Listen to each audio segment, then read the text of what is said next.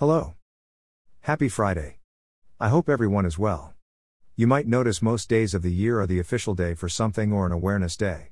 Some of these I personally take more notice of than others. Gotta love 19th of September for Talk Like a Pirate Day. Anyway, today, 18th of March is both World Sleep Day and My Whole Self Day. Both of these days serve as a great reminder to look after our own well being. My Whole Self Day is encouraging us to bring our whole selves to work, and not be afraid to hide away parts of ourselves. By being our authentic self at work, we can build a collective of people who feel more inclusive and can help promote positive well being.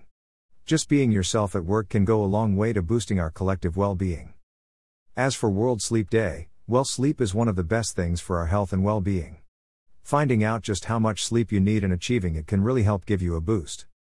This weekend, I encourage you to think about just being you, and how well you sleep. Both are priorities in life. No one has the right to tell you how you should live your life, just be your awesome self. Some of you may have gathered that I've been enduring my own mental ill health journey in recent times. I'm still on the road to recovery and will be prioritizing sleep and relaxation this week.